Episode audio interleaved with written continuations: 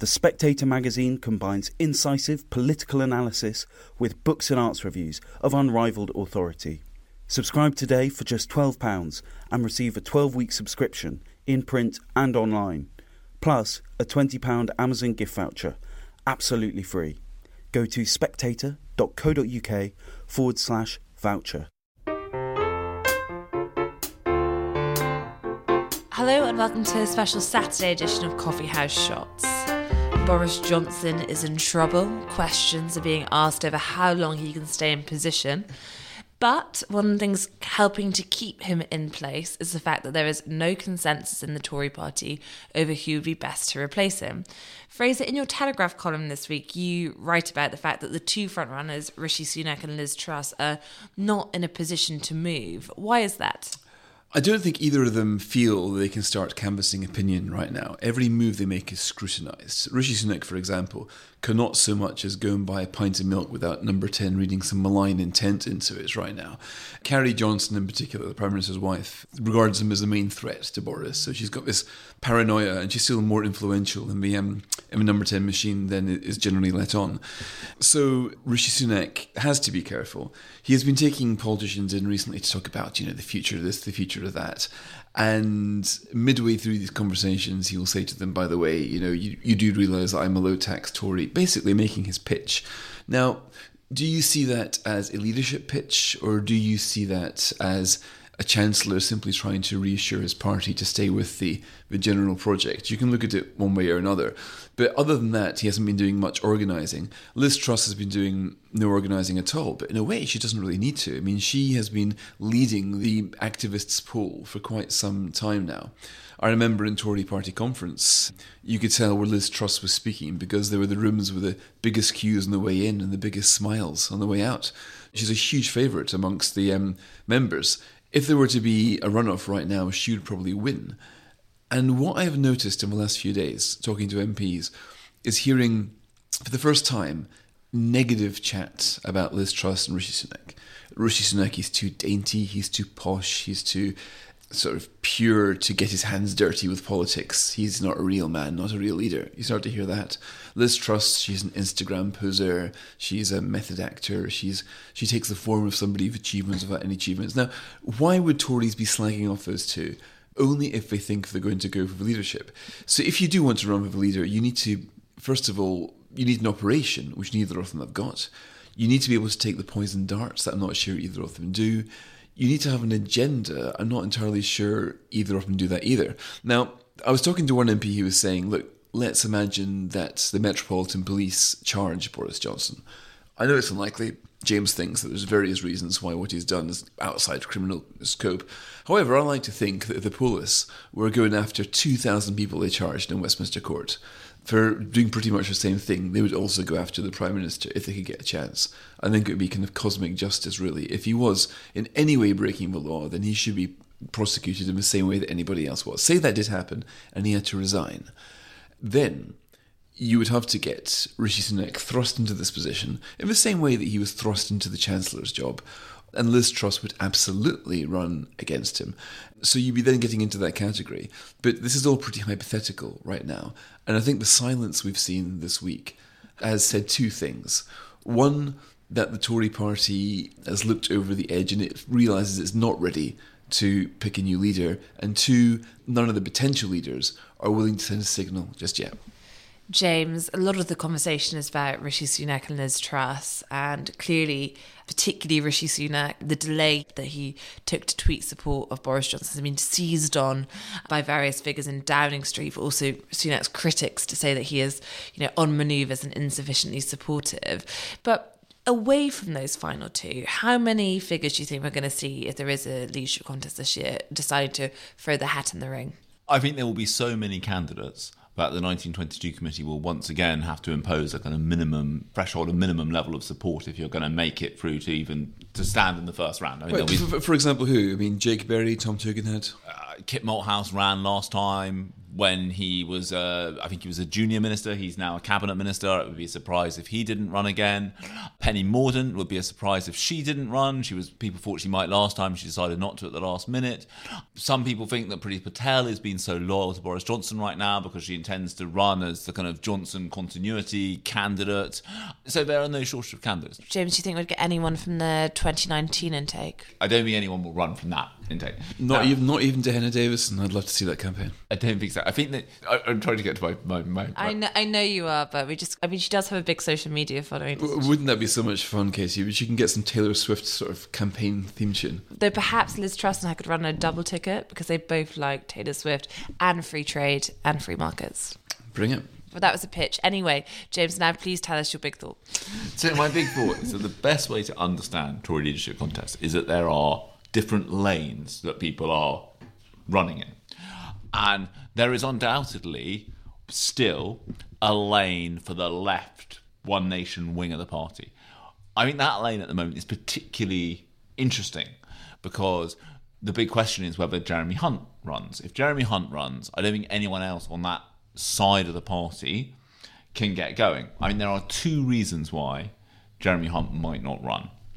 One is that he seems very happy in his life, and whether he would wish to go back into that is an interesting question. And the second is that some people who are inclined to support him fear that he would lose in the runoff. And a lot of Jeremy Hunt supporters, a lot of Jeremy Hunt's natural constituency, are also people who would not want Liz Truss to win.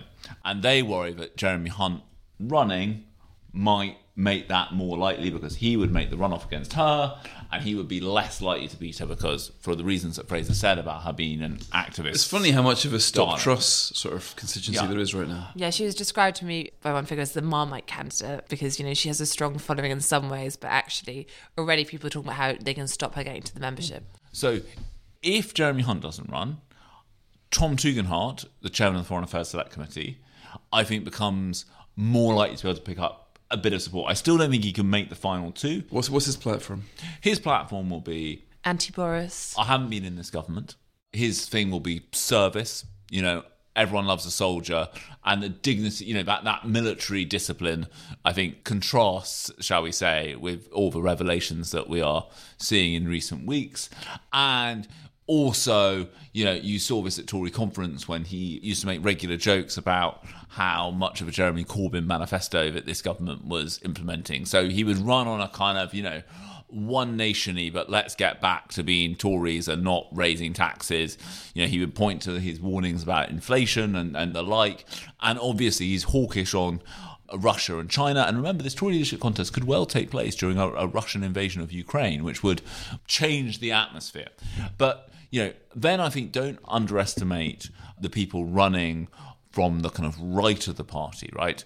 Penny Mordaunt, you know, she's only been a minister of state in this government. I think she is expected to run. I don't, again, I don't think she went in the final two, but they will shape this contest because Tory leadership contests are a momentum game. And, and what's crucial is to look at who is going to run, then drop out, and where are their supporters likely to go. I think that is an important point to make and understand about this. I think that one of the other things that I think will have a huge impact on this contest is polling. I think that, you know, Tory MPs, if they get rid of Boris Johnson, it will be because they worry that they cannot hold their seats with him in charge. And so when you get those prompted questions saying, would you vote for a Conservative Party led by Liz Truss, led by Jeremy Hunt, led by Rishi Sunak, led by Nadhim Zahawi? You know, that, that will have a very big effect on things. How, uh, I mean, I was always told, James, that that sort of polling is very unreliable because you're asking people to imagine how they would vote if they take Nadhim Zahawi. Now, outside people listen to this podcast, who really knows who he Yeah. is? Yeah, look, that kind of polling is obviously flawed. I think there is an interesting question, which is, as you say, it obviously doesn't work when people are not well known. You know, I mean, as you say, who has in the general public has an opinion on Nadhim Zahawi to say whether or not he would be more likely to make them vote Tory or not? I think Rishi Sunak is an exception to that in that he is a well known politician. And he is, I think, at the moment unique in being a politician who is well known and also has a favourable rating with the public. And, you know, so that I think is a slightly more reliable guide. I think Nadhim Zahawi, I would say, you know, he is. If one can be the obvious dark horse candidate, he is. You know, this government has two successes in the pandemic: furlough and vaccines. Now, the Tory Party is obviously slightly conflicted about furlough, that it was a necessary thing, but it was not a hugely Tory thing, while as vaccines is a kind of simpler thing to, to kind of grab onto. And as someone, what Nadhim Zahawi said to me on, on Friday, you know, he benefits from the fact that, you know, the vaccine program stalled basically when he stopped being vaccines minister, which which makes it easier to say, you know, here is someone who actually drives things and gets things done. But there's YouGov poll that actually rates popularity versus recognition, and it's quite interesting that you know, sure, like like for example, Rishi Sunak, ninety five percent of people have heard of him, and he, as you say, James, he's got a minor but positive popularity. The only other two Tories who do are um, Kemi Badenoch and Steve Baker, except almost nobody's heard of Kemi Badenoch, 20% of those asked, and only 25% have heard of Steve Baker. So it's funny that familiarity just kind of breeds contempt for most of the well known Tories. I mean, those are two other interesting names. You know, I mean, do they run? I don't think that's impossible. I think Steve Baker will have a lot of power as someone who can kind of corral large groups of people. I also think that one thing that makes me chuckle when I think about a leadership contest is a wonderful, delicious detail in one of Katie's columns that one former minister has kind of measured up their office and worked out that they can fit in, I think, 14 desks, which. I think it's 16. 16, sorry. Which is, you know, easily enough for a decent sized campaign team. So I think, that, you know, things like this are going to get interesting. When it comes, I suppose, to other candidates, one we haven't mentioned is Mark Harper. I think there's lots of members of the COVID recovery group who want someone who has been true on restrictions, which means that it's quite tricky for various members of the cabinet. Fraser, if someone's listening to this podcast and they've got five pounds going spare and they want to make a bet in a way, you're not going to get much of a return if Rishi Sunak becomes prime minister on five pounds. What do you think the best outside bet is? Well, it depends what you mean by outside. I mean, if you were the most money you can get with a reasonable chance you might get it back. No, I don't know. I, I simply would not put on bet in those circumstances. They're incredibly difficult to guess. I mean, look what happened last time. You end up with a sort of um, circular firing squad where Theresa May walks into number ten over the corpses of all the other guys who just shot each other. You'd never have thought Theresa May would be the victor of that. And I think there'll be so much blue on blue action. It'd be difficult to tell who would go after that. I would eat this microphone if Steve Baker or Kemi Badenoch were to stand. I might regret saying that, but uh, can, can we, Max? Can we make sure that that is clipped? Yeah. Okay. What What about Michael Gove? Does anyone think uh, this could be Gove's time to shine? I think Michael Gove will probably run. He had an apparatus last time, and he, from what I gather, his proxy he does have proxies in Parliament who are making his case. As by the way, does Priti Patel. So another another. So what's the Gove pitch? I've been through the mill, says Michael Gove. I've been through every scandal. There was nothing left to come out about me. And I've shown that I can withstand it. Here I am. I'm still standing, despite um, everything I ever did. So that's Michael Gove's pitch. It's one of, of durability. But the thing is, if Tories want to move on from pro lockdown, remember Michael Gove was a pretty big advocate of lockdown. I have to. I don't think Michael Gove will stand. You don't think? I think some people. So there are two ways to try and preserve your position if you are a cabinet minister, one way is to stand and hope that you elicit enough support to cement your position. The other is not to stand and back the candidate you think is most likely to win as a way of trying to preserve your position. And the other, which I think is what the interesting question here, the person we haven't talked to ran last time, Dominic Raab, the Deputy Prime Minister and the First Secretary of State. If I was Dominic Raab, my instinct would be not to stand this time. You've been badly damaged by Afghanistan. But I think you could get a lot of brownie points and make it impossible for anyone to move you on from your job as deputy prime minister if you stepped in in the event of Boris Johnson stepping down and acted as interim prime minister during the contest itself. Katie, who would you bet money on? Oh God. Go on, difficult question, but you asked me. If I had to bet money tomorrow, it depends when the leadership contest is, doesn't it? Right. So let, let, let's is a- say the poll has come for him on Monday and he has to stand down. Okay, then I'd probably bet money on Rishi Sunak because I think that Liz Truss has lots of supporters who are very dedicated to her and think she's great. But on the other side, she's got lots of people who really don't want her to be Prime Minister. I think that Rishi Sunak would be seen as a fairly safer choice. So and the final two is what Rishi versus who?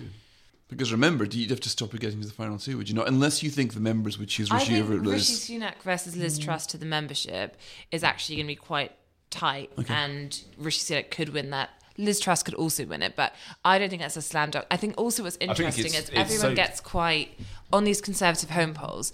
Everyone really reads the fact that on the cabinet top league table, Liz Truss has been at the top for over a year, which is very impressive. But look at the YouGov membership poll recently; that actually had Rishi Sunak as you know a favourite. So I think that it's not clear to me which would come out. And actually, you do want a healthy contest, so probably those two. I think Rishi Sunak could potentially have some of the Jeremy Hunt type figures if they don't think that person is going through reluctantly getting behind him over Liz Truss. But I think my money would probably be there. But if it's later on, I think that you've got time for people like Nadhim To build up. And I think stopping Liz Truss from getting to the membership, you can say you want to do it, but I'm interested, for example, to see where does Gavin Williamson go in this because a lots of people say, "Oh, Jen has built him up too much." There's like almost a mystique around Gavin Williamson, which I wouldn't say he's particularly popular amongst some at the intakes. So they'll be like, "Oh, why are you, Janice, always going on about Gavin Williamson as this kingmaker? You know, he's not even popular." And I was thinking, well, if being influential was all about being popular. There are some other mm-hmm. MPs that should be pretty influential right now who aren't really. And I think that given Gavin Williamson played a pretty instrumental role when it came to the parliamentary rounds, both for Theresa May and for Boris Johnson, I think that were Liz Truss to get someone like Gavin Williamson in her mm-hmm. team, it could actually suddenly get a bit harder for the other campaigns to squeeze her out. I'm just I'm going to take a risk and disagree with one thing that Katie said. Uh, I'm, I'm going to ask them to delete it from the audio then. Um, I think Nadhim Zahawi benefits from the contest sooner rather than later in that he is in the sweet spot of having arrived in his new job at the Department for Education, talked about the things he wants to do, but you can't yet say He succeeded or well, failed. You know, for example, look at this report on the tutoring program. That you know, that there's a very low level of take up. Right, it's completely unfair to blame Nadhim Zahawi for that. If that is still the case in five months' time, it would be.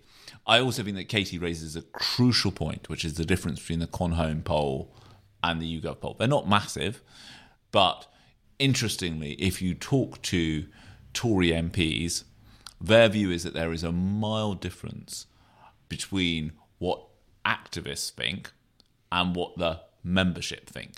Mm-hmm. That you know, the, the kind of people who go to party conference are slightly more Trussite, and the broader membership is less so. And I think that that is going to become an interesting point to watch. And James, I've noticed also, I mean, recently you and I have disagreed slightly that I seem to think that Boris is more likely to stay and survive than you do. I wonder if we can explore that a bit. Look, I think there's an entirely plausible scenario in which Boris Johnson survives, right? The Gray Report is a factual narrative report. It doesn't cast judgment. Tory MPs decide to wait until the local elections in May to make Yeah. a decision. O- Omicron, Omicron collapses, Yeah. economic recovery, Gongzo, etc. But let's say Dominic Cummings is sitting here with like another five or six story bombs to go off, and they all come, and it gets really bad. Is that the scenario you see? That the that basically the constituency chairmen start to say to their MPs, "You've got to get rid of this guy." We I, just I think talking to Tory MPs, there is slightly more anger from associations than we have perhaps appreciated, which is, you know, Tory associations are kind of, you know, there is a reason why, until it all went horribly wrong, they like Theresa May so much. Right. You know, that they are solid, respectable, you know, and lots of them have done nothing more naughty than running through a field of wheat, if you see what I mean. And so I, I think that factor in this is perhaps underplayed. This kind of atmosphere is not their kind of world. But you know, I can't work out why I didn't know. Here we are sitting in an office here in 22 Queen Street, overlooking the Treasury St James's Park. We are a working office with a garden. Now, why did nobody tell us that it was okay to go into the garden and booze? I never knew that was legal. Did you know that? I think the argument as to why it is legal is not that it was legal everywhere, is that whether crown land or not. No, no, the argument was it was a workplace. Therefore, the garden was an extension of the office. This is what he said. I mean, our garden is an extension of our office. On his, we, we could have been out every single day in lockdown. One for the Prime Minister. Thank you, Fraser. Thank you, James. And thank you for listening.